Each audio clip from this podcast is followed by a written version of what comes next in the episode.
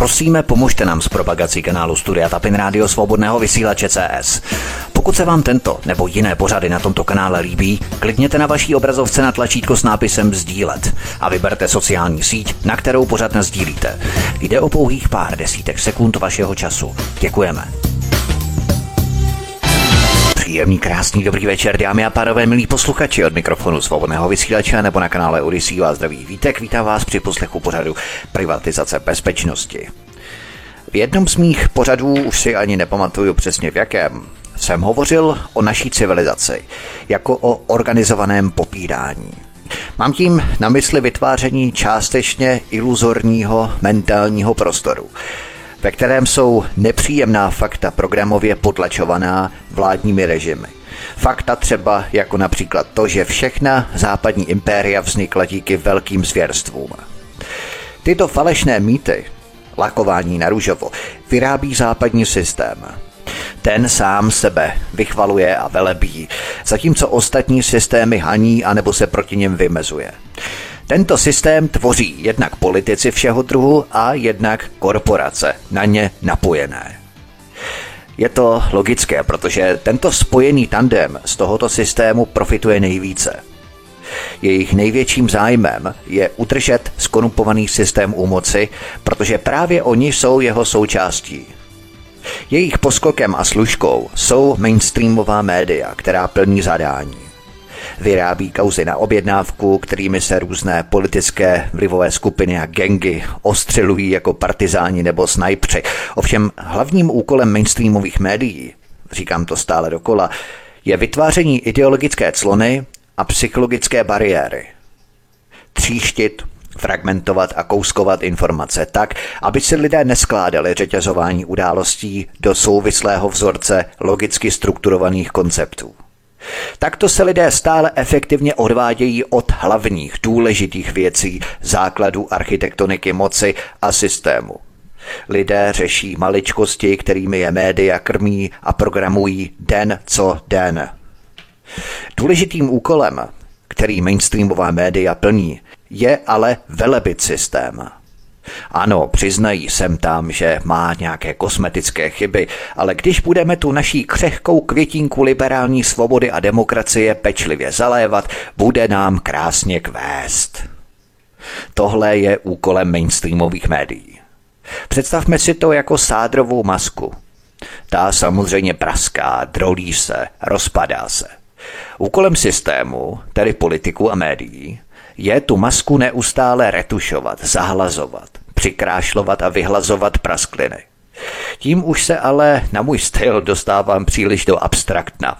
Navíc tohle všechno je nám tak nějak víceméně jasné.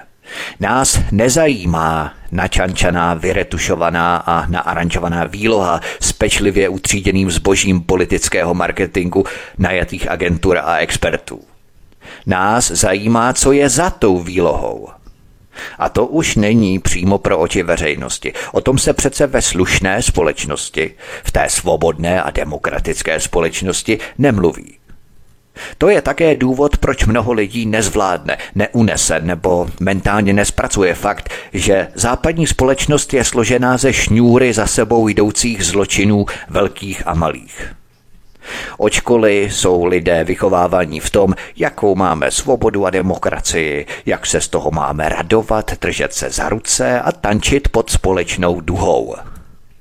Mít paušál a data na mobilu, koukat na filmy na Netflixu, sjíždět fotky na Instači, poslouchat písničky a videa na YouTube, smažit úžasné gamesy, kolem kterých se točí obrovský biznis, proč asi? Jednoduše hrát si a nezlobit – Oni nám řeknou, co je správné, co si máme myslet, co číst, co vědět, co znát. Proto jen velmi málo lidí je schopné překlenout ten Rubikon. Sugerovanou ideologickou clonu a vštěpovanou psychologickou bariéru. Vědomí, že náš systém je ve skutečnosti ovládaný zákulisními a hlavně násilnými silami to je tak nekonkrétní nebo abstraktní, že právě na tomto místě má spousta lidí mentální blok. Hranice, čára. Dál už prostě nejdeme. Říkáme nahlas, že tomu nechceme věřit, ale ve skutečnosti si třeba myslíme, že to radši ani nechceme vědět. Preventivně. Tak nějak podprahově intuitivně tušíme, že by na to mohla být byt jenom špetka pravdy a právě proto to nechceme znát. Většina lidí se prostě vypne. Neuznání a nezvládnutí těchto násilných sil, působících v zákulisí, které často spolupracují s policejními a spravodajskými agenturami, má společenské a politické důsledky. Skutečnost, že potlačujeme takové nesourodé detaily násilí, pravděpodobně přispívá k našemu individuálnímu duševnímu zdraví. Nesesypeme se z toho. Toto potlačování ale vede ke kolektivnímu nevědomí a otupělosti, která je stále neskutečnější a neefektivnější, protože se závažná zneužití přestávají vůbec řešit. Všechno to jsou příklady takzvaného hlubokého státu Deep State. Ten je většinou spojovaný s Amerikou, ale každá země má svůj vlastní hluboký stát – Události, které jsou systematicky ignorované, potlačované nebo falšované ve veřejných a dokonce i interních vládních, vojenských a spravodajských dokumentech. Stejně jako v mainstreamových médiích a ve veřejném povědomí. V jejich pozadí je často zapojení hlubokých sil spojených buď s obchodem s drogami, nebo se spravodajskými službami, nebo s oběma dohromady – jejich činnost je nesmírně obtížné rozpoznat nebo zdokumentovat. Proto se vždycky na tomto poli budeme pohybovat na hraně nepřímých náznaků a nepřímých důkazů. Jasně definovaná hluboká událost bude kombinovat jak vnitřní rysy, to znamená důkazy, jako je rozeznatelné utajování, že jsou některé aspekty potlačované, tak vnější rysy, Což zase znamená pokračující a možná neřešitelný spor o to, co se vůbec stalo.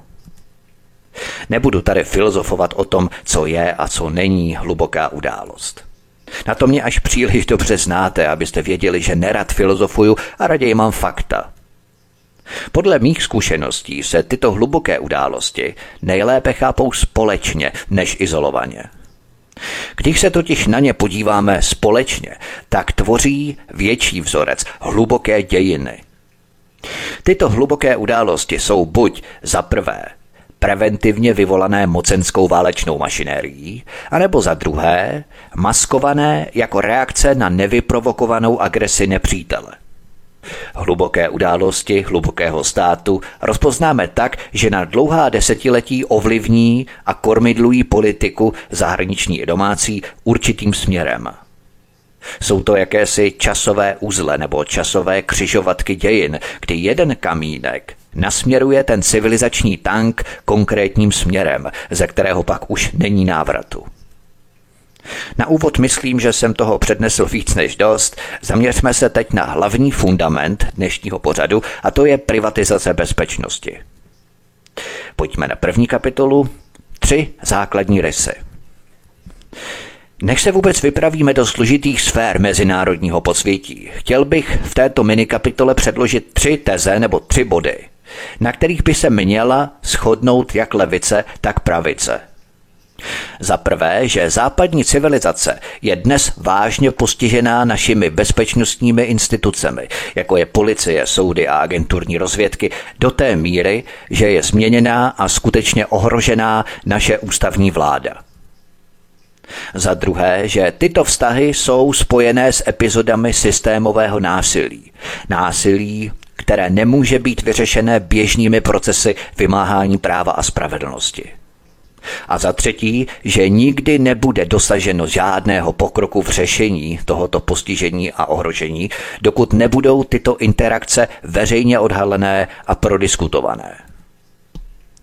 Pokud se všichni shodneme na těchto třech základních premisách, pilířích, pokud je vůbec připustíme a přijmeme, pak teprve potom můžeme postoupit do pojmenovávání těchto procesů.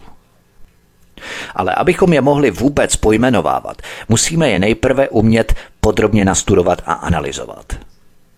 Pojďme na další kapitolu. Turecko a operace Gladio. V roce 1996 v Turecku vypukla obrovská kauza. Havárie Mercedesu na turecké dálnici poblíž města Susurluk. Tato kauza ovšem otevřela okno do temné stránky turecké politiky a nakonec i do temné tváře globalizace. Každá z obětí této havárie Mercedesu se dostala do místních zpráv. Ovšem největším šokem bylo, že tyto oběti cestovaly společně. V troskách této havárie byla nalezená těla poslance tureckého parlamentu, bývalého zástupce policejního šéfa, královny krásy a jejího milence a obchodníka s heroinem a vraha jménem Abdullah Chatli. Taková partička pěti lidí v jednom autáku.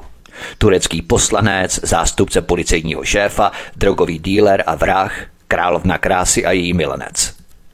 Tuto událost navíc umocnil obsah toho auta – v tom autě totiž byla nalezená skrýž s drogami, tisíce amerických dolarů, pistole s tlumiči, samopaly a šest různých úředních dokladů vraha Abduláha Čatliho, včetně dokonce speciálního zeleného pasu pro veřejné činitele, podepsaného kým jiným než tureckým ministrem vnitra.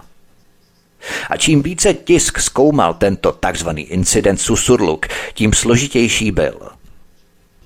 Jméno v Čatliho pasu Mehmet Özby bylo pseudonymem, který byl mimochodem shodou okolností také v pasu tureckého střelce na papeže Jana Pavla II. Mehmeta Aliho Akči. Co ale vyvolalo pozdvižení, byla zdánlivě nesourodá přítomnost osob cestujících v tomto autě. Drogového dílera a vraha Abdula Čatliho, jedoucího s nejvyššími policejními a vládními představiteli. Neuvěřitelné. Policie Abdullaha Čatliho, od roku 1978 odsouzeného mezinárodního drogového dílera, stíhala za jeho podíl na zabití desítek levicových aktivistů. V té době Abdullah Čatli vedl šedé vlky, mládežnickou odnož neofašistické strany Národní akce. Drogový díler a vrah Abdullah Čatli a atentátník na papeže Jana Pavla II. Mehmet Ali Akča byli skutečně členy eskader smrti pravicové polovojenské organizace Šedí vlci. Douglas Valentine v knize Síla smečky uvádí podezření důstojníků amerického protidrogového úřadu, že šedí vlci byli jednotkou protipartizánského centra v Istanbulu, které radili důstojníci CIA Henry P. Shard a Diane Claridge. Jiný autor, Daniel Geiser, tvrdí, že šedí vlci se překrývali s programem Gladio. Tento program Gladio tvořili tajné protipartizánské jednotky označované jako Stay Behind, které podporovala americká vojenská mise a CIA. Po odhalení tajných pobytových armád NATO v západní Evropě v roce 1990 vyšlo v Turecku najevo, že styčný důstojník CIA, plukovník Turks, intenzivně verboval mezi šedými vlky pro obsazení tajné pobytové armády, která v Turecku působila pod názvem Counterguerilla. O více než deset let dříve totiž turecký generál Turham o této counterguerilla, která ho mimochodem mučila, prohlásil. Je to tajná jednotka zemí NATO. A po dvě desetiletí counterguerilla plnila pro tureckou armádu takové funkce, jako je davové násilí, mučení a vraždy. Stejně jako u jiných skupin ve spojení se CIA patřili k metodám, které counterguerilla vyučovala a kterým velela atentáty, bombové útoky, ozbrojené loupeže, mučení, dezinformace, násilí a vydírání. Tehdy v roce 1996 se poprvé v Turecku objevil koncept hlubokého státu, Gizli Devlet nebo Derin Devlet, který stojí v pozadí veřejného státu. Tento hluboký stát se skládá z polostátního spojenectví mezi oficiální policií a zločineckými eskadrami smrti. Šedá aliance, kterou představoval turecký hluboký stát, ale měla zjevně mezinárodní i vnitrostátní aspekty – v roce 1982 drogový díler a vrah Abdullah Chatli stoupil na území Ameriky v Miami na Floridě společně se Stefanem Delekiájem, italským neofašistou a vrahem, se kterým měl mnoho společného. Stefan Delle měl vlastní vazby na teroristické aktivity v Itálii, na Světovou protikomunistickou ligu a konkrétně na eskadry smrti pracující pro čilskou operaci Condor v Argentíně a Bolívii. Nenechme se mílit, stálo to dokonce oficiálně i ve francouzských novinách tehdy. Jak jsem už zmínil tedy, v roce 1981 se Mehmet Ali Akça, člen tureckých šedých vlků, pokusil zavraždit papeže Jana Pavla II.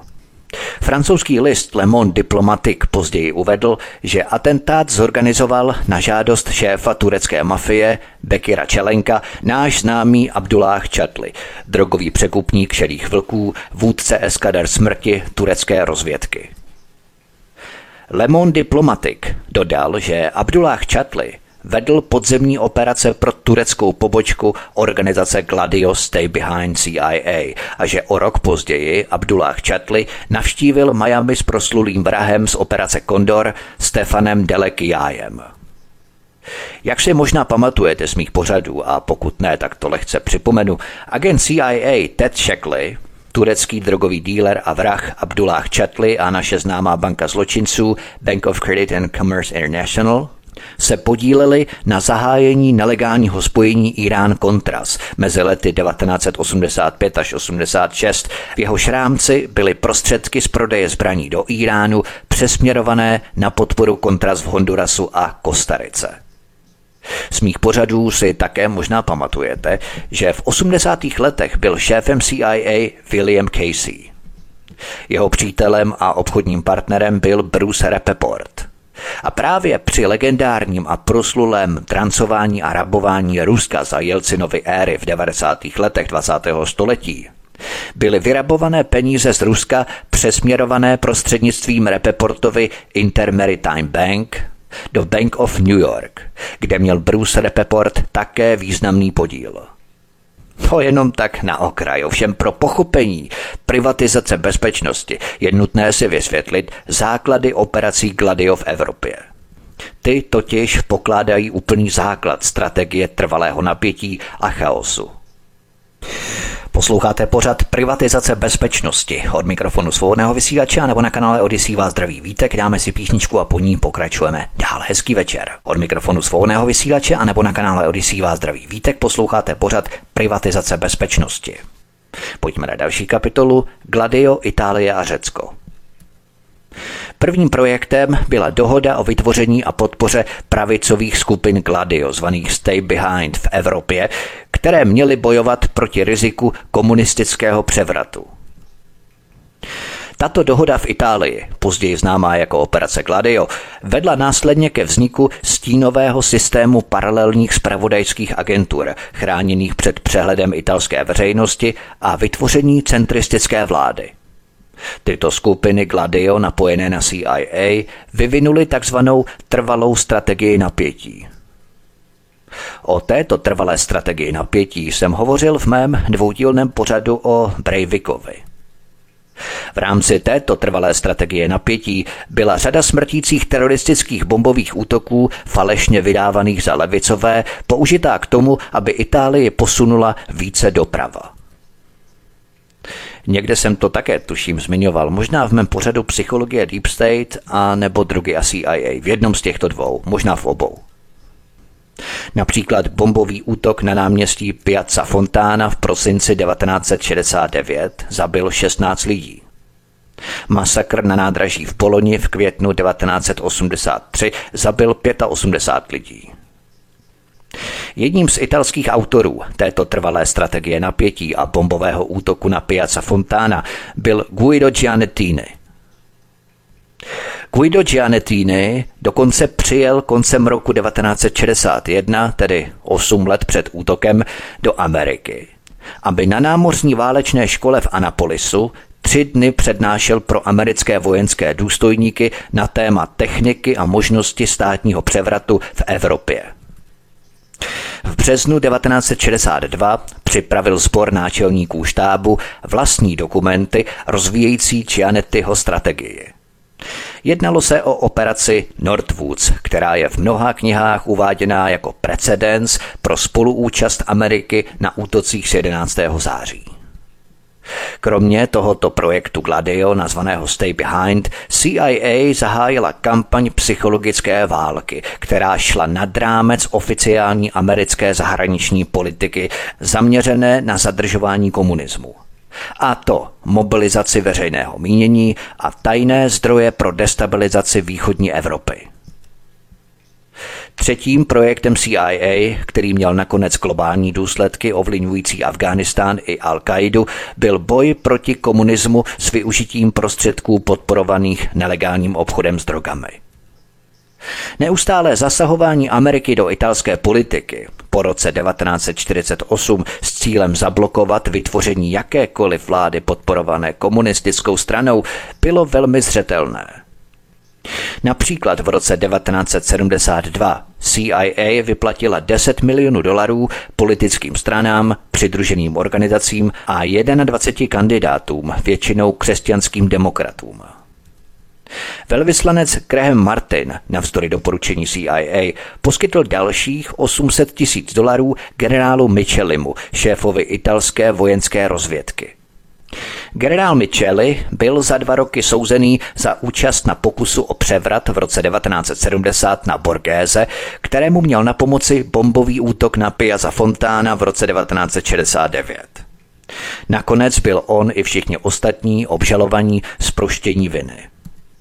Oficiální vyšetřování Gladio italským senátem dospělo k závěru, že bez stínu pochybnosti začaly složky CIA v druhé polovině 60. let čelit šíření levice všemi možnými prostředky. William Harvey, když byl šéfem pobočky CIA v Římě, rekrutoval vlastní akční oddíly a navrhl šéfovi italské spravodajské služby SIFAR, později SID, aby použil své akční oddíly k provedení bombových útoků proti kancelářím křesťansko-demokratické strany a některým novinám na severu, které měly být připsané levici. Důkazy o zapojení Ameriky jsou masivní, ale také problematické. Jak jsem ukázal, není pochyb o tom, že Spojené státy, operující částečně prostřednictvím NATO, sponzorovaly a financovaly polovojenské skupiny v Itálii a v dalších zemích NATO v rámci operace Gladio. A není také pochyb o tom, že kádry a munice těchto skupin byly použité v trvalé strategii napětí a chaosu. CIA a skupiny Gladio hrály také roli v řeckém plukovnickém puči v roce 1967. Skupina Gladio se podílela na kampani teroristických bombových útoků, ze kterých byla obvinovaná levice.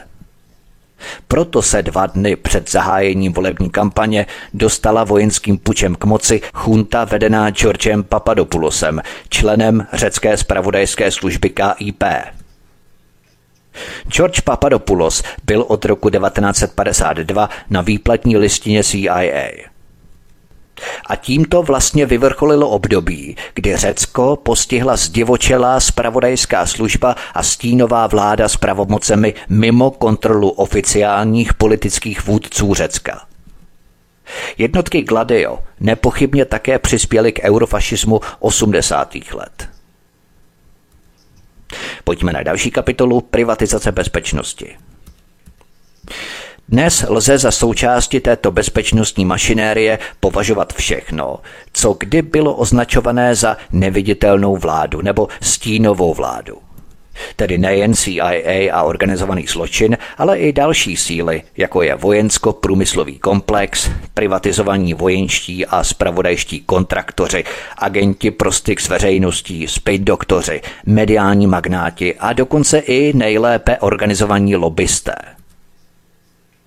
Tyto společné zájmy nespojují spiklenecké přísahy a stisky rukou, ale společná mentalita a cíl – je to jakési dominantní myšlení. To, co teď popisuji, není jen neutrální mocenský aparát, ale aparát s ustáleným cílem. Manipulativní myšlení fixované na dosažení a udržení globální nadvlády. Složitou tématiku privatizace bezpečnosti jsem začal řešit ve třetím díle mého pořadu o Haiti konkrétně v kapitole privátní bezpečnostní agentury a outsourcing bezpečnosti. Tady jsem měl ke studijním účelům k dispozici dva atentáty. Jeden na Nikolase Madura ve Venezuele v roce 2020, který se nezdařil, a druhý na ex-prezidenta Jovenela Moaseho na Haiti v roce 2021, který se sice zdařil, ale byl spackaný následným zatýkáním na tajvanské ambasádě na Haiti. Oba atentáty mají společný rukopis a společné rysy. Soukromé bezpečnostní agentury. V případě obou atentátů šlo o jednu jedinou floridskou bezpečnostní agenturu se šéfem Jordanem Goodrowem, který provozoval výcvikový tábor v Kolumbii. Tady cvičil žoldáky jak pro Venezuelu, tak i pro Haiti. Po 11. září nelze ignorovat rozšíření soukromých vojenských společností se sofistikovanými zbraněmi, dobře vyškolenými vůdci a penězi. Jak píše C. McFate, autor knihy The Modern Mercenary, moderní žoldáctví soukromé armády a jejich význam pro světový řád, cituji. Je nemožné tohoto džina nadspat zpět do láhve – Nejen, že jsme vyčarovali džina moderního průmyslu outsourcingem bezpečnosti během válek v Iráku a Afghánistánu, vzpomeňme na Blackwater, DynCorp, Triple Canopy a další, ale udělali jsme z něj lukrativní příležitost pro miliony veteránů těchto válek. A není to zdaleka jen americká hra. Spousta společností spolupracujících s vládami po celém světě vidí výhodu ve vedení konfliktů v utajení za pomoci najatých žoldáků. Zeptejte se třeba i Rusů. Například Wagnerova skupina působí na Ukrajině, v Libii, Sudánu, v Sýrii a na Madagaskaru. A ano, v roce 2020 pracovala na ochraně Nikolase Madura ve Venezuele. A nesmíme také zapomenout ani na Erika Prince, zakladatele Blackwater, který podle časopisu Time právě v roce 2020 oslovil ukrajinskou vládu s plány na vybudování soukromé armády, která by Ukrajincům pomohla proti Rusům. Další podstatný prvek, který gradoval k válce od 24. února 2022. Čím větší panuje napětí, tím větší profity a benefity tyto privátní bezpečnostní agentury získají. Jejich zájmem je proto přitápět pod kotlem a rozmíchávat napětí. Strategie trvalého napětí, kterou položilo Gladio – Chápeme to pokračování, je to opět řetězování událostí. Nejprve byla vytvořená strategie trvalého napětí Gladio, což se potom přetavilo v privátní bezpečnostní agentury, které si tuto bezpečnost zprivatizovaly. Ukrajinci ale Erika Prince chytře odmítli. Stejně jako ho tehdy odmítla předtím i Trumpova administrativa, když Erik Prince obcházel plány na outsourcing Afghánistánu. Nicméně Eric Prince měl výrazné napojení na Trumpovu administrativu. Donald Trump se po volbách v roce 2016 obklopil lidmi napojenými na bratry Davida a Charlesa Kochovi. To jsou jedni z největších ropných magnátů v Americe. Brzy se Trumpovou ministrní školství stala Betsy Devosová, významná miliardářka ze seznamu kochových dárců. A hádejte, kdo je bratrem této bývalé ministrně školství Donalda Trumpa Betsy Devosové. Becin bratr je Eric Prince, známý jako zakladatel a majitel nechvalně proslulé soukromé armády Blackwater. Eric Prince v tichosti radil Trumpovu přechodnému týmu v záležitostech týkajících se spravodajských služeb a obrany. Eric Prince Donaldu Trumpovi tehdy dokonce nabídl pět tisíc špičkových žoldáků na sesazení Nikolase Madura v roce 2019. Eriku Princovi se ale ne vždy po světě dařilo. Například somálská vláda v roce 2011 zakázku spojenou s Erikem Princem zastavila. Mezitím byl Erik Prince nedávno obviněný z podpory ozbrojené operace, která měla v roce 2019 pomoci povstalci Chalífu Haftarovi svrhnout vládu v Libii v rozporu se zbrojním embargem OSN. Eric Prince dokonce nabídl své služby Nikolasi Madurovi, a to rok před Gudreovým pokusem o atentát. Jak víme, Nikolase Maduru nakonec měla hlídat Wagnerova skupina, složená z ruských příslušníků speciálních sil Specna. Tedy jedna bezpečnostní agentura z Floridy spáchala na Nikolase Maduru neúspěšný atentát a jiná bezpečnostní agentura Wagnerova skupina před atentátem Nikolase Maduru hlídala. Jak příznačné pro zákulisní svět, kam oko veřejnosti jenom těžko dohlédne. Spojené arabské emiráty Ovšem v roce 2011 rády přijali žoldáky Erika Prince za královské bodyguardy. Arabští šejkové se tehdy obávali šířící se vlny nepokojů v arabském světě a hrozby z Iránu. A proto investovali 100 milionů dolarů do zabezpečení svých mocenských pozic. Eric Prince sformoval pro šejky prapor 800 žoldáků, převážně mužů z Jihoafrické republiky a Kolumbie – jejich úkolem bylo nejen chránit ropovody a výškové stavby před útoky teroristů, ale také umlčet jakékoliv náznaky povstání. Výcvik těchto žoldnéřů na vojenské základně vedli veteráni britských SAS a francouzské cizinecké legie. A hádejte, odkud většina těchto žoldnéřů Erika Prince pocházelo. Kde byli vycvičeni? Vedle Jihoafrické republiky také z Kolumbie – ano, tady vycvičení vojáci byli později poslaní bojovat a také umírat do Jemenu za Spojené arabské emiráty. Bývalý příslušník kolumbijské policie Calixto Rinko prohlásil, cituji, v podstatě jsme armáda Emirátů. Chtějí lidi, kteří mají zkušenosti z konfliktních zemí. Konec citace. Jak vidíme, soukromé podnikání v oblasti bezpečnosti je výnosným biznesem. Je to také vysoce nemorální řemeslo, ve kterém mohou vlády, státní subjekty a soukromníci se správným množstvím peněz vést povstání, potlačovat místní obyvatelstvo anebo zavraždit vůdce jiné země. Vyhrává ten, kdo nabídne nejvíc. Svět s větším počtem žoldáků je světem s větším počtem válek a utrpení. Pojďme na další kapitolu Blackwater. Dnes je snad nejznámějším symbolem nezodpovědné hluboké moci agentura Blackwater, později oficiálně přejmenovaná na XE Services, ještě později na Academy. Společnost založil v roce 1997 Eric Prince a L. Clark. Po vpádu do Iráku svěřovala americká vláda Blackwateru ochranu svých diplomatů.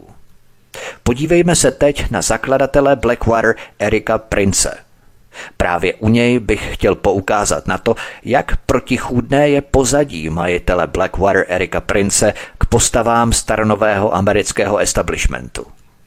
Eric Prince je typickým novozbohatlickým kapitalistou ze středozápadu, jehož většina jmění pochází z kontraktů s válečnou mašinérií, které je on sám součástí.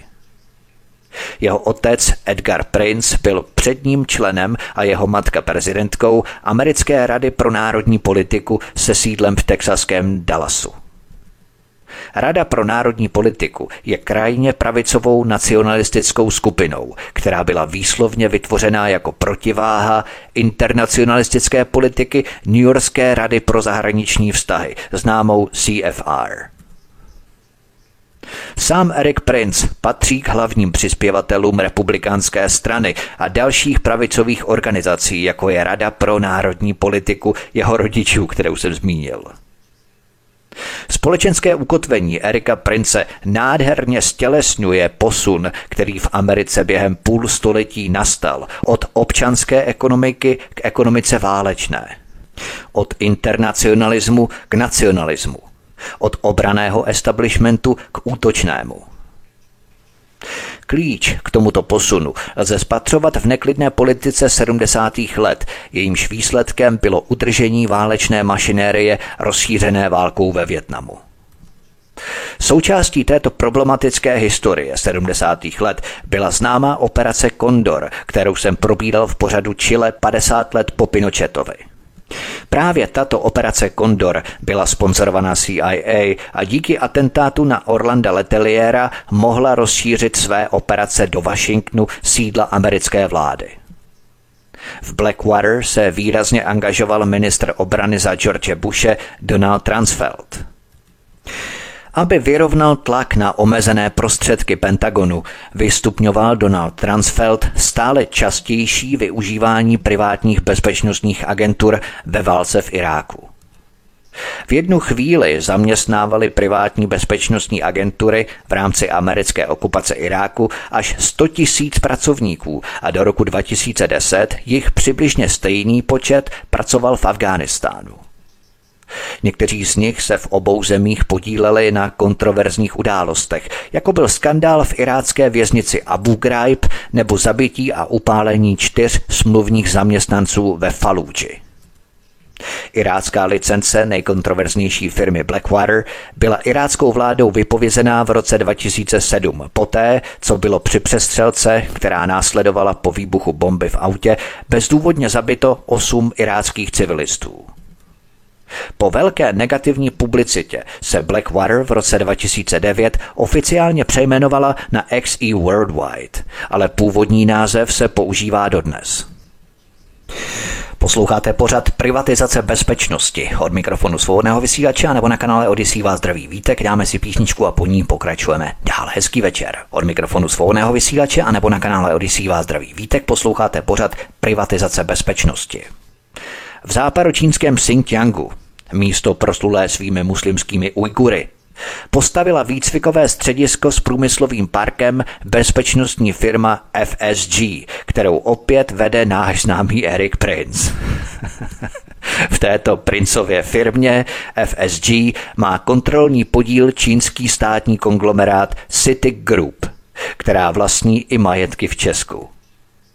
Další naprosto nepokryté spojení Ameriky a Číny – nebo armáda žoldnéřů Erika Prince pro Spojené Arabské Emiráty, kterou jsem řešil v předchozí kapitole.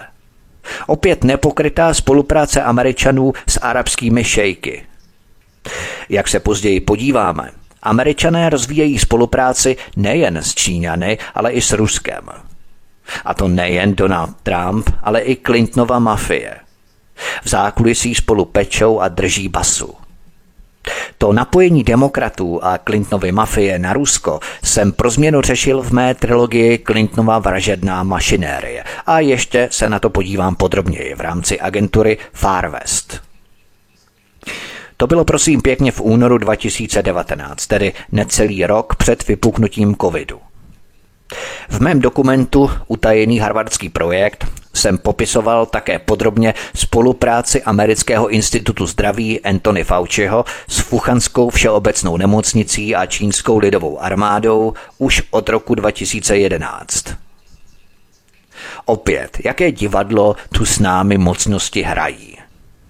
Vezměme si třeba maltskou neziskovou organizaci MOAS, M-O-A-S, Migrant Offshore Aid Station – tato neziskovka, obrovská velká neziskovka MOAC, masivně koordinovala přes Maltu obrovský tranzit uprchlíků z Libie do Itálie. A překvapivě tato neziskovka MOUS má úzké vazby právě na Blackwater, americkou armádu a malské námořnictvo. Mimochodem zakladatel bílých přilep James Lemezurier pochází z firmy Olive Group, která se sloučila s jinou firmou mnohem známější společností Dicka Cheneyho Blackwater.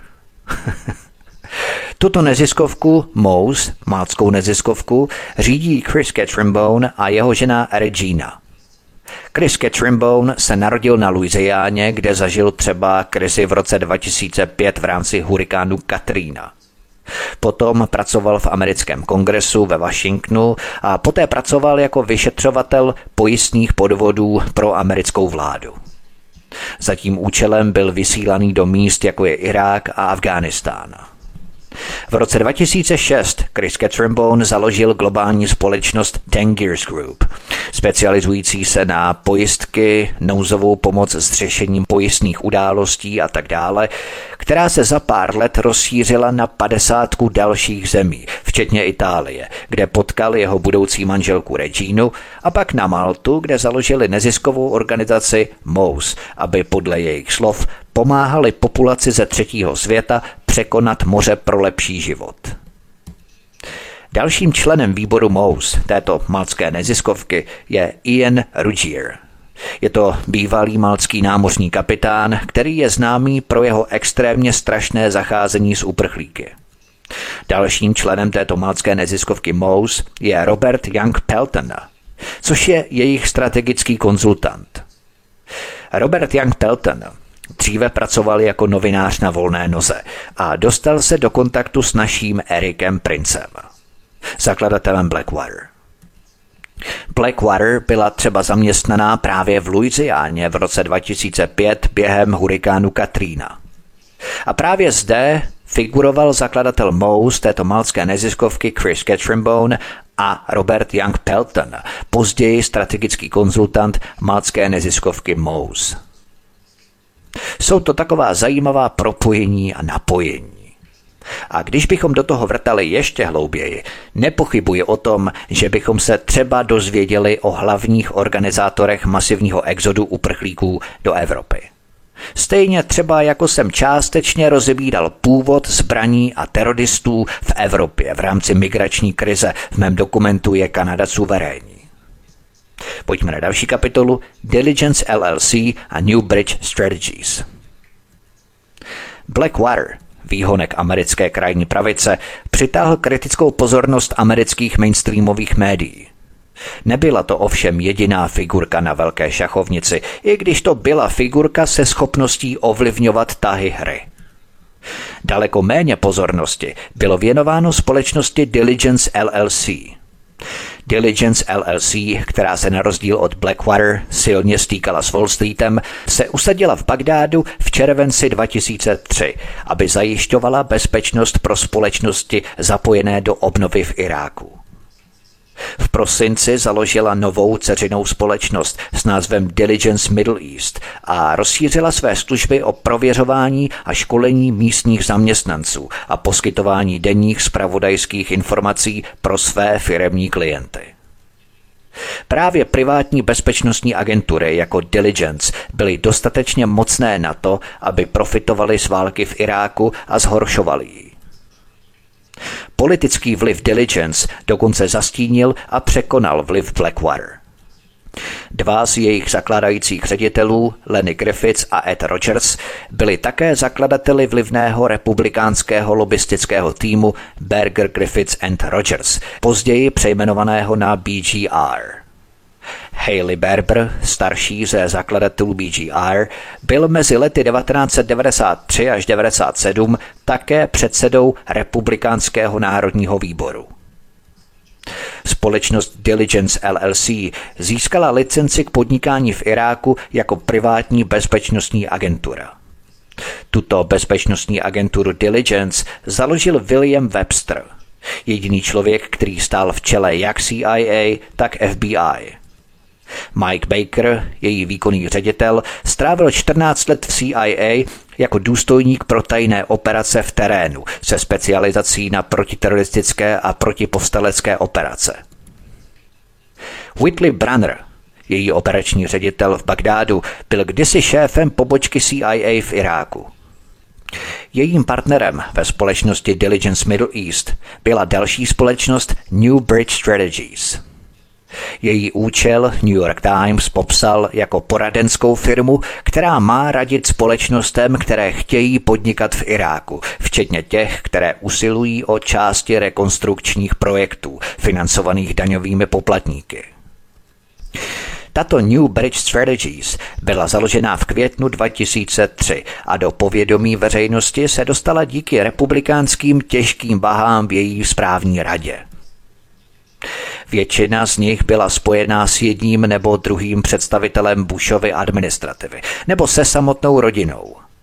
Patřil mezi ně Joe Elbok, manažer prezidentské kampaně George Bushe a Ed Rogers a Lenny Griffiths, bývalí asistenti George Bushe mladšího. Společnost Berber Griffith and Rogers byla původním sponzorem společnosti Diligence, která sídlí ve stejném kancelářském patře s republikánskou lobistickou společností BGR a New Bridge Strategies v budově vzdálené čtyři bloky od Bílého domu. Takže, abychom v tom měli pořádek, máme tu dvě základní agentury. New Bridge Strategies, partnera hlavní agentury Diligence a republikánské lobbysty z BGR, původní sponzory agentury Diligence. Všechny nitky se tedy zbíhají u Diligence. Jen na okraj.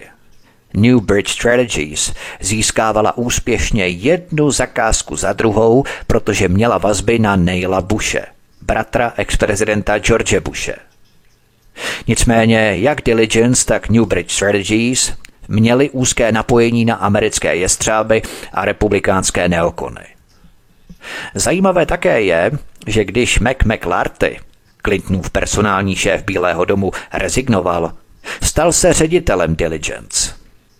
Také se připojil k Henrymu Kissingerovi, aby až do roku 2008 vedl Kissinger McLarty Associates. Obě strany se podílejí na tom též, republikáni i demokraté, bez rozdílu. Obě strany téže mince, jedno, kdo je u moci.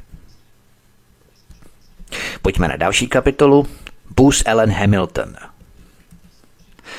Nejstarším a zřejmě největším ze soukromých dodavatelů v oblasti obrany je Booth Ellen Hamilton – je to poradenská firma v oblasti managementu, která byla v roce 1940 najatá americkou vládou slovy webových stránek této společnosti, aby pomohla připravit národ na válku a později na mír. v roce 1953 si Booth Ellen Hamilton najala znovu americká vláda, aby prostudovala a reorganizovala záznamy o vlastnictví půdy na Filipínách na podporu tamního protipovstaleckého programu, který řídil důstojník CIA Edward Lansdale. V 50. letech tato společnost Booth Ellen Hamilton také poskytla dočasné bydliště a neoficiální krytí legendárnímu agentovi CIA Milesi Coplandovi – který později působil jako vyšetřovatel případu dalšího legendárního agenta CIA, zbrojaře Adnana Khashoggiho. K Adnanu Khashoggimu se ještě vypravím později v rámci ruské agentury Far West. V roce 2006 měla společnost Booth Ellen Hamilton 18 tisíc zaměstnanců po celém světě, včetně podle Information Week v roce 2002 více než tisíc bývalých spravodajských důstojníků. Měla silného spojence v ministru obrany Donaldu Ransfeldovi, který přišel do úřadu s důvěrnou znalostí této společnosti Booth Ellen Hamilton. Za Donalda Ransfelda se Booth Ellen Hamilton těšila takové důvěře, že byla v roce 2004 najatá, aby ex-prezidentu George Bushovi pomohla připravit rozpočet na národní obranu – Rozumíte, privátní bezpečnostní agentura byla najatá, aby pomohla připravit rozpočet na veřejnou národní obranu. Něco nepředstavitelného. A jako konzultant amerického centrálního velitelství byla tato společnost Booth Ellen Hamilton ve středu dění první preventivní války v dějinách Ameriky. Pojďme na další kapitolu Science Applications International Corporation. Další privátní bezpečnostní agenturou je Science Applications International Corporation. Je to společnost s obratem 8 miliard dolarů, která se podílí na zakázkách v oblasti obrany, spravodajské komunity a vnitřní bezpečnosti. Science Applications International Corporation prokázala podivuhodnou schopnost prosperovat ve všech možných politických podmínkách. Je to neviditelná ruka, která stojí za obrovskou částí americké národní bezpečnosti. Je to jediné odvětví americké vlády, jehož finanční prostředky jsou neomezené a jehož další růst je zajištěný pokaždé, když politik vysloví slovo terorismus. Jinými slovy, tato agentura představuje soukromý podnik, který se stal formou stálé vlády. Science Applications International Corporation stělesňuje něco, co přesahuje Eisenhowerovu nejhorší noční můru. Vojensko-průmyslový protiteroristický komplex. Než se stal ministrem obrany, byl Robert Gates členem představenstva této bezpečnostní agentury. Zaměstnanci této společnosti se rekrutovali také ze CIA, Národní bezpečnostní agentury a agentury pro pokročilé obrané výzkumné projekty DARPA. Působil tu třeba náměstek ministra energetiky za prezidenta Jimmyho Cartera a ředitel CIA za prezidenta Billa Clintona, kontradmirál William F. Reborn, bývalý ředitel CIA za Lyndona Johnsona, který vedl vývoj ponorky Polaris, a kontradmirál Bobby Ray Ayman, který působil jako ředitel Národní bezpečnostní agentury a zástupce ředitele CIA a zástupce ředitele agentury obraného spravodajství. Prostě samé těžké váhy. Tato Science Applications International Corporation pomáhala dodávat chybné spravodajské informace o Sadámových zbraních hromadného ničení, které pak vynesly této agentuře v Iráku jako odměnu spoustu zakázek. To je přesně další ukázka obrovského nebezpečí privatizace bezpečnosti a těchto soukromých bezpečnostních agentur. Protože mají profit z eskalace napětí, budou ho logicky vyvolávat, stupňovat, rozmíchávat. Je to jejich job – jejich biznis, jejich zisky pramení z napětí. Čím více napětí, tím více peněz. A mimochodem, když se žádné zbraně hromadného ničení nenašly, tak zaměstnanci právě této stejné bezpečnostní agentury obsadili komisi, která měla vyšetřit, jak se americké spravodajské služby mohly tak katastrofálně mílit. Nech chucpe, tedy vymyslíme lež ze které máme obrovský vývar, a potom svou vlastní lež vyšetřujeme v komisi. to se může stát snad jenom v Americe, nikde jinde. To by nevymyslel snad ani Zimmerman. Mohl bych samozřejmě citovat jména osob, které zasedly v té komisi a které předtím a nějaké pozici dříve působily v této agentuře, ale myslím, že většině z nás ta jména stejně nic neřeknou. Po útocích na Afghánistán a Irák zahájila Bushova administrativa globální válku proti terorismu. Jejímž hlavním důsledkem byl tok peněz v řádu desítek miliard do společností, které slibovaly, že mohou něčím pomoci. Science Application International Corporation byla připravená. Už v roce 1997 v očekávání dalšího velkého zdroje vládních příjmů Založila tato bezpečnostní agentura Centrum pro protiteroristické technologie a analýzy.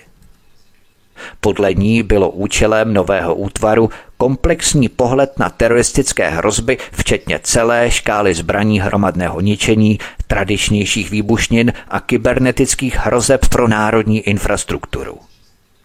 V říjnu 2006 tato agentura případným investorům na rovinu sdělila, že válka proti terorismu bude i nadále lukrativním růstovým odvětvím. Opět přesně o tom mluvím. Komu jsou prospěšné tyto nekonečné války proti neviditelnému terorismu? Jsou to báječné penězovody pro privátní bezpečnostní agentury, které z toho mají obrovský nekonečný vývar. Soukromé firmy nejen poskytují, ale také analyzují spravodajské služby. Najímají se soukromí překladatelé, analytici a dokonce i naprosto nepochopitelně soukromí vyšetřovatelé. Jak dokládá zapojení firm Titan a CIC v prostulém iráckém vězení Abu Ghraib. Tyto privátní agentury jsou dokonce najímané, aby vyhodnocovali hrozby a rizika a navrhovali, co s nimi dělat.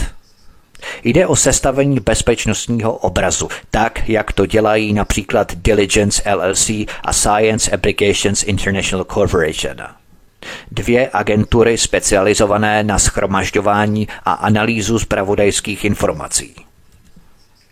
Spravodajské rozvědky Veřejné státní spravodajské rozvědky si outsourcují privátní bezpečnostní agentury. To je prostě šílené. Tyto privátní bezpečnostní agentury poskytují stále větší podíl informací, které jsou základem pro rozhodování o tom, zda něco představuje bezpečnostní problém či nikoliv. To je tragédie.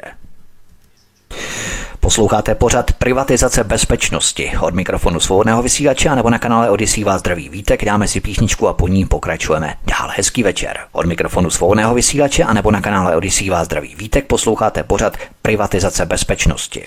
Pojďme na další kapitolu Napojení Diligence, Alpha Bank a Farvest. Velmi zajímaví jsou zahraniční spolupracovníci společnosti Diligence LLC a její spojenci v Rusku zejména s malou spravodajskou privátní agenturou s názvem Far West Limited. Far West jsem poměrně podrobně rozebíral ve druhém díle mého dokumentu o Breivikovi. Kdo mě posloucháte pravidelně, už víte, že v rámci mezinárodních zločineckých syndikátů spolu Amerika, Arabové, Izrael, Čína a Rusko spolupracují. Ano, rozehrávají vůči sobě spravodajské hry z pozice jednotlivých zemí, ale na bázi profitu a biznisu se navzájem hlídají a spolupracují. Iluze Ruska jako nepřítele Ameriky je nasvíceným jevištěm oficiální divadelní hry pro veřejnost.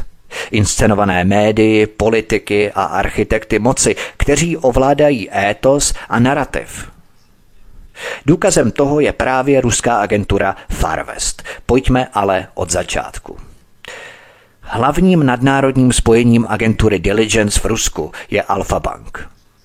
Předsedou agentury Diligence byl mezi lety 2001 až 2007 bývalý americký velvyslanec a vyjednavač o zbraních Richard Bart ze společnosti republikánských lobbystů BGR a McClarty Kissinger Associates.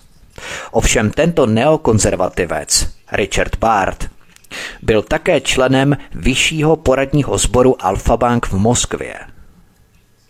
Vliv ruské Alfa Bank sahal do poloviny 90. let až do Washingtonu. Tehdy její ropná společnost Tumen, Export Import Bank USA, po lobbingu společnosti Halliburton, poskytla úvěr ve výši 489 milionů dolarů. Bílý dům a Clintonovo ministerstvo zahraničí se pokusili ruskou dohodu vetovat. Po velkém intenzivním lobování ze strany Helibartnu však byly námitky kapitolu, který tehdy ovládali republikáni, přehlasované.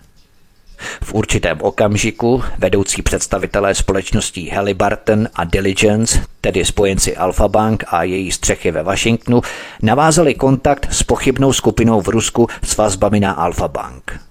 Skupinou, která se ještě v roce 1998 zaregistrovala jako ruská firma Farvest Limited, dnes Farvest LLC. Vladimír Filin, prezident společnosti Farvest, jednou v rozhovoru pro tisk popsal aktivity a sponzory své společnosti. Cituji.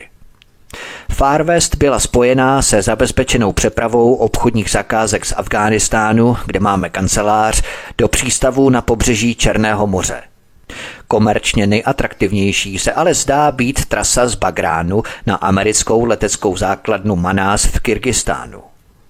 Mimochodem je to docela blízko ruské letecké základny v Kantu. Přes Manás prochází značný tok zásilek. Je tam mezera i pro komerční zásilky. To je velmi výnosné. Je to mnohem výhodnější než směrování komerčních zásilek z Afghánistánu přes Tádžikistán. Proto jsme se loni zcela stáhli z veškerých přeprav přes Tádžikistán a uzavřeli jsme naší kancelář v této zemi. Kdo jsou naši partneři, je obchodním tajemstvím. Mohu říci, že se jedná o čtyři soukromé firmy ze tří zemí. Turecka, Ruska a Ameriky, které se zabývají mimo jiné lodní dopravou. Jedna z těchto firm je subdivizí známé americké korporace. Tato firma je spoluzakladatelem naší agentury. Konec citace. Nepřátelský kritik společnosti Farvest Yuri Jaseněv, což je smyšlené jméno na internetu, označil americké partnery společnosti Farvest jako Kellogg Brown and Root, spadající pod Halliburton v Kolumbii, v Afghánistánu, Kosovu, Gruzii a Iráku.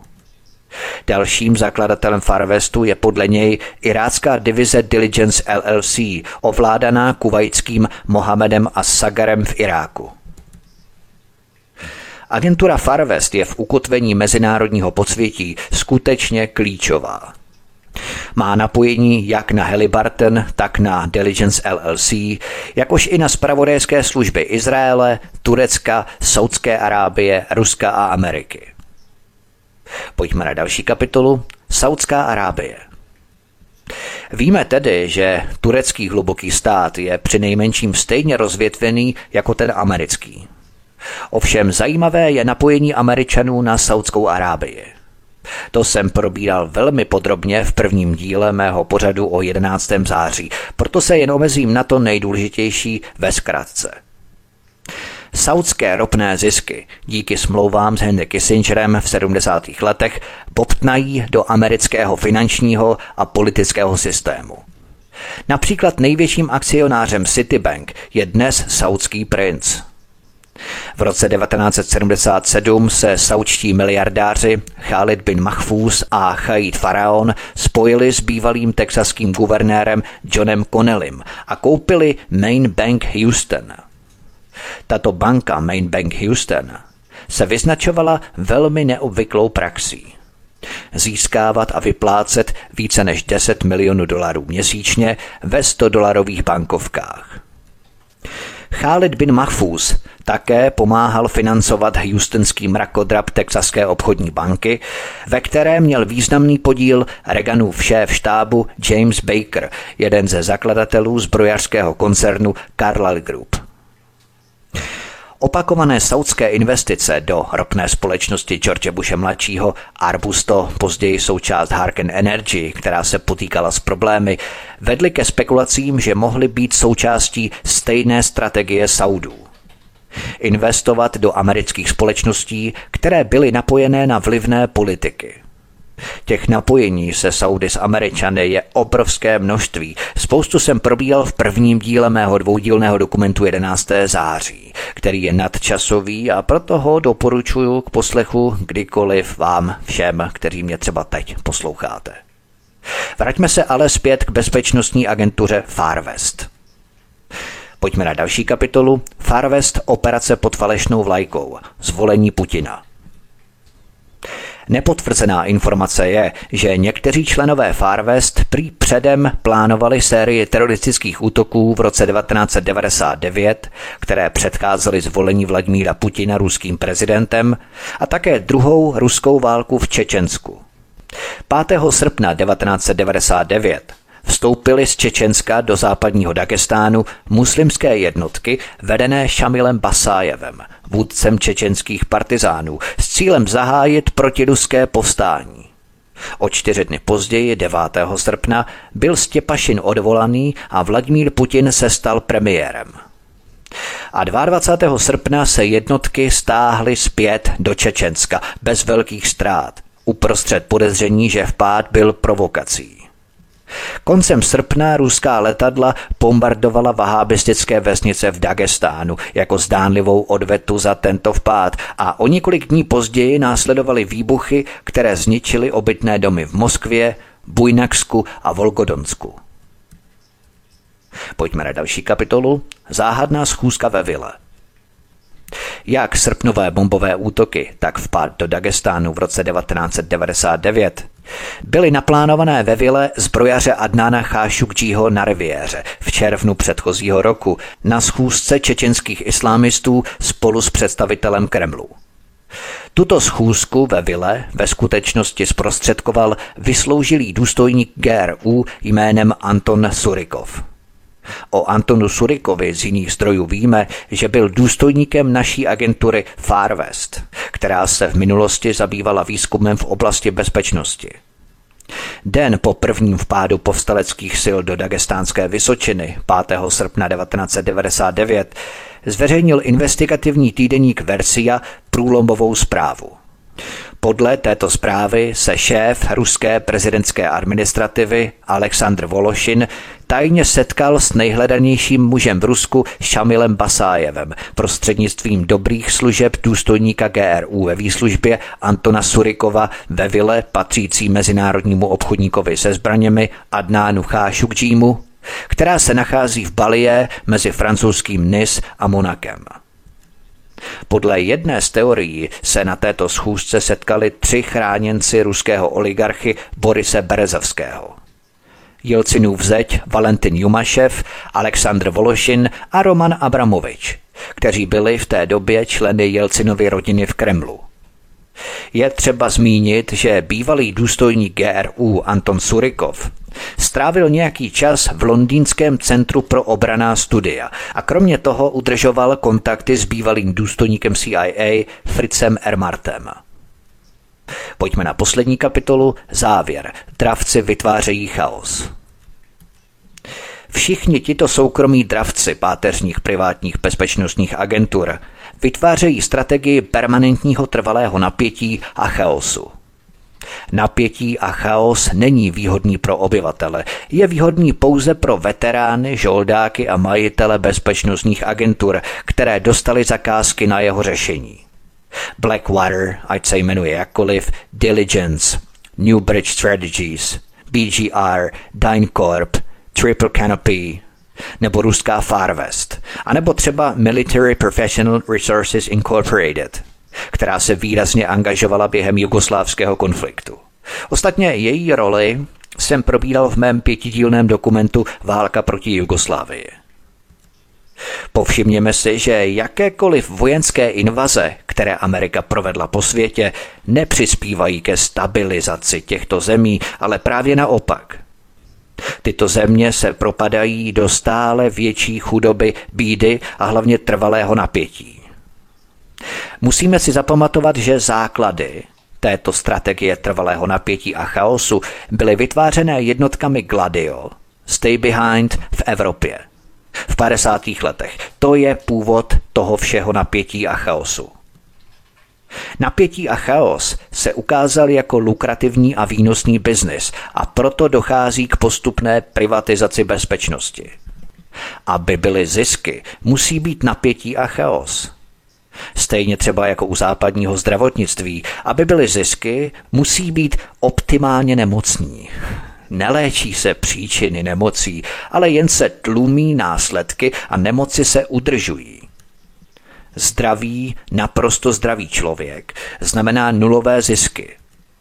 Naopak, optimální hypochondr je přesně tím, co privátní farmacie potřebuje. Zisk ve zdravotnictví. A zase zdravá, mírová, prosperující společnost znamená nulové zisky pro privátní bezpečnostní agentury. Optimální trvalé napětí a chaos je tím, co potřebuje. To je živná půda a prostředí pro privátní bezpečnostní agentury, které tuto strategii trvalého napětí a chaosu pomáhají vytvářet.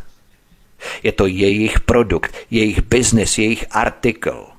Čím to je, že jakákoliv země, kterou američané takzvaně osvobodili, neroste, ale je na tom zpravidla ještě mnohem hůř? Bylo by hezké si myslet, že pochopení toho všeho povede k ukončování napětí a chaosu.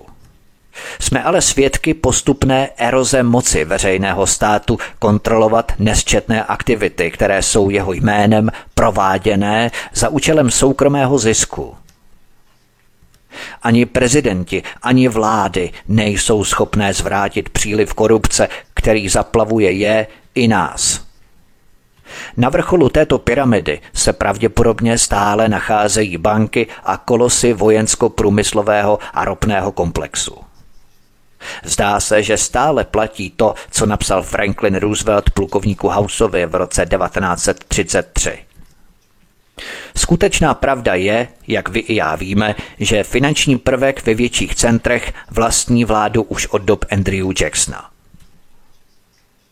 Záleží tedy pouze na nás, abych se vrátil na začátek tohoto mého pořadu, do jaké míry si mentálně připustíme a vědomně přijmeme skutečnost, že dochází k privatizaci bezpečnosti po světě. Tu privatizují soukromé bezpečnostní agentury, které pomáhají vytvářet trvalé napětí a chaos, přitápět pod kotel, rozdmíchávat napětí. Jsou stále silnější, protože vlády se dobrovolně vzdávají svých pravomocí a outsourcují tyto kompetence právě na tyto soukromé bezpečnostní agentury, které za ně vykonávají jejich původní práci. Čím větší napětí a chaos, tím větší mají zisky. Američané, Rusové, Číňané, Izraelci, Turkové a arabští šejkové navzájem spolupracují tak, aby to veřejnost neviděla. Pro nás, pro veřejnost, vyrábějí virtuální mediální propagandu o jejich nepřátelství a většina veřejnosti to baští, protože nepřekonali tuto ideologickou clonu a psychologickou bariéru, sugerovanou propagandu, vštěpovanou propagandu. Pokud si ale my budeme schopni tohle připustit, otevře nám to brány nového vědění pro další zkoumání a bádání stavebnice, jak funguje svět. To je všechno, milí posluchači. Já vám moc děkuji za poslech, děkuji vám za pozornost a děkuji vám také za sdílení tohoto i ostatních mých pořadů. Jsem rád, že společně docházíme k novým poznatkům, že se budeme dělit i o další fakta, další informace a proto uvítám jakékoliv komentáře, vaše návrhy, postřehy, dojmy a případné další doplňující informace v rámci třeba tohoto pořadu nebo k něčemu jinému, co jsem vysílal, co bych mohl ještě načnout v některém z mých dalších příštích jiných pořadů. A budu rád a velmi rád a o to vás velmi prosím, pokud budete sdílet tento pořad na sociální sítě anebo třeba na diskuzní internetová fóra, média, e-maily vašim přátelům, komukoliv, kdo je ochotný poslouchat a kdo je ochotný se zamýšlet nad těmito hlubokými dějinými události a zvraty. To by bylo všechno. Já vám moc děkuji od mikrofonu svobodného vysílače nebo na kanále vás zdraví vítek, mějte se všichni moc krásně a příště se s vámi opět těším na slyšenou. Prosíme, pomožte nám s propagací kanálu Studia Tapin Rádio Svobodného vysílače CS. Pokud se vám tento nebo jiné pořady na tomto kanále líbí, klikněte na vaší obrazovce na tlačítko s nápisem Sdílet a vyberte sociální síť, na kterou pořád sdílíte. Jde o pouhých pár desítek sekund vašeho času. Děkujeme.